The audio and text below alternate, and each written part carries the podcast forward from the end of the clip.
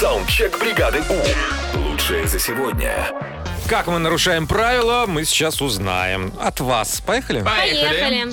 Ребята, вот прямо только что слушаю вас, как вы говорите, что вы нарушали.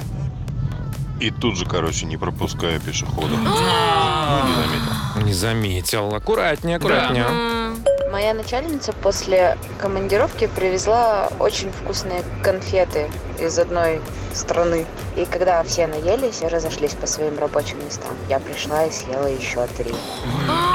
А мне нравится страна, чье название запрещено говорить из одной Это, наверное, страны. конфетия какая-нибудь. Постоянно нарушая правила, постоянно э, в рецепты блюд кладу все другое, и постоянно получается невкусно. Странно. Странно. Если вдруг, ну, ради... Положить, что надо, да? Да, так, чисто для ради эксперимента, по списочку.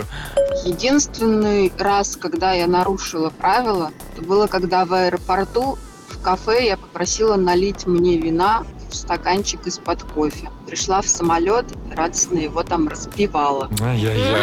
Ай. Я вот себе такого не позволяю М. никогда. Ну, идея класс.